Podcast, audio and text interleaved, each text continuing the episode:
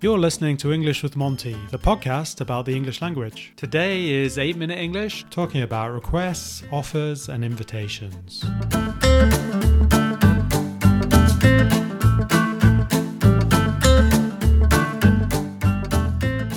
Hi, this is English with Monty, and we're doing an 8 minute episode. I've got Gideon on the show, and we're going to do things on modals because modals are popular. Hi, Gideon. Hello there, John. How are you doing? Yeah, I'm doing fine. Looking forward to this modal episode. Excellent. Could you take a message for me, please? Yes. We've started. We're into it already. That's a request. Huh? Oh, is it? Sorry, we're going to start off with requests. We're going to do requests, offers, invitations. If I say, could you take a message for me, please?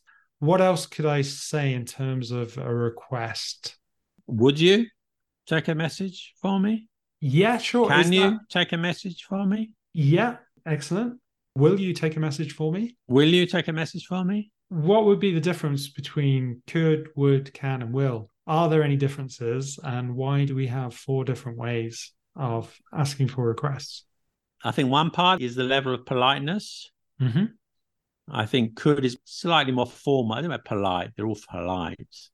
But could is slightly more formal than can. Mm-hmm. isn't it? And will strikes me as more demanding. Will you do this for me? I need the answer very soon. I would say so. I would say would as well. Would is a bit more polite, isn't it, than could? Would is a bit more polite, yeah. So could is a bit more polite than can, or a bit more formal, depends on how you look at it. And would is a bit more polite than will, It is, isn't it? Yeah. or So a bit more will formal. a bit more formal. So as you say, will is kind of more direct, isn't it? I guess can is somewhere in between in this case, isn't it? hmm And then if we move on to offers and invitations, I guess in this case, we could do an offer with can or shall, or also you can make an offer with will. And then you can move on to offers and invitations. Then you move on to an invitation, which is like, would you like to come to my party tomorrow? Okay. Yeah, I was going to say, let's go back to the offers. Shall we go back to the offers? Shall I explain? yes, I think that's a good idea. You shall explain. Well, shall, but people mistakenly, well, some of my students mistakenly think that we never use shall. You can always use will. No, there's always one exception. And this is the exception here. It's for offers. You must use shall. It wouldn't make any sense. If I say, shall I open the window? It's an offer for me to open the window because you're hot.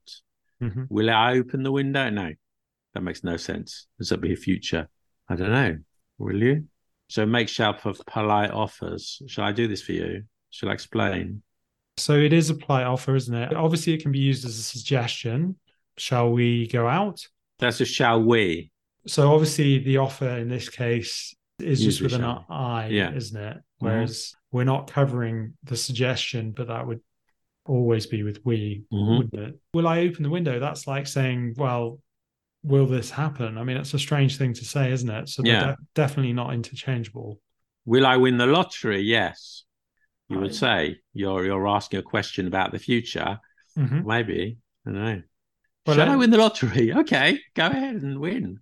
If you Uh, said, "Shall I win the lottery?" It's, it's definitely more. Shall I salesy. shall I buy you a lottery ticket? I could say. Hmm, I would Making an love one. Maybe you could buy me eight million lottery tickets. Okay, still might lose, John. That's true. Depends how many You bought lottery them all. tickets. You bought them all but one. and then yeah, that's the one that wins. Can I is obviously to make an offer. So can I help you? I guess you could also say, "Could I help you?" as well. That would be exactly the Yeah. same, wouldn't it? Slightly more Yeah. polite. May. Yeah, may I help you?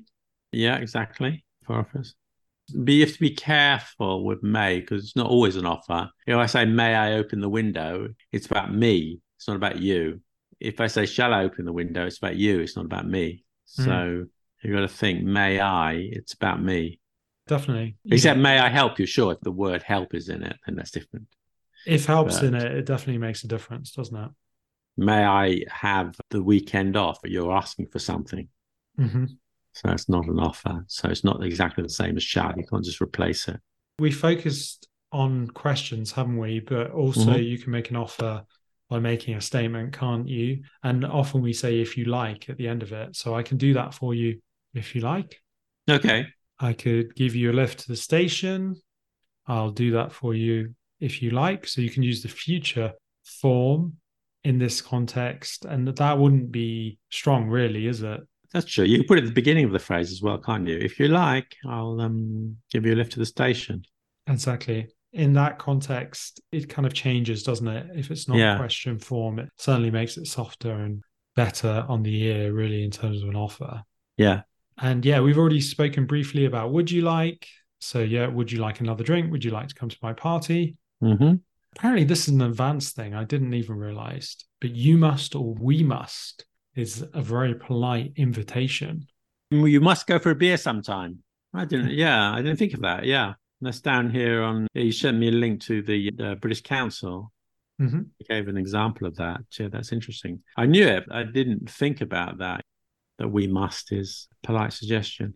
It is curious though, isn't it? I think nowadays we would see that as being something that wasn't really an invitation, wouldn't we? It was Yeah. like, oh, we must meet again soon. It's like, okay, Yeah. I know you must come and see me again, next time you're in um, Paris.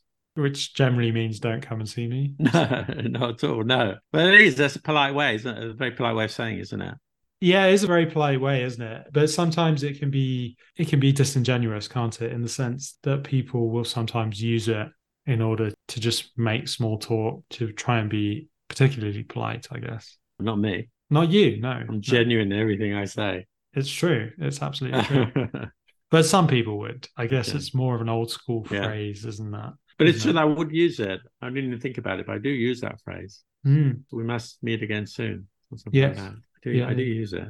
it's a good phrase. It's a nice so, phrase. so it's not an obscure piece of English at the corner of the language, only used rarely since the 17th century. No, not at all. We use it all No, the so time. that means that you're not an obscure piece either. Exactly. So that's good news. That was requests, offers, and invitations. I must have you back on the show again, Gideon.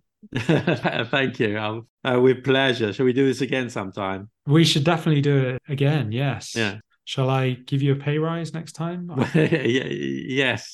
Double it to, I don't know, what's twice zero. Three cups of coffee. and Yeah. A flapjack. So, Okay. It's a deal. Excellent. I'm pleased to hear it. Thanks for joining me, Gideon. You're welcome. You've been listening to English with Monty.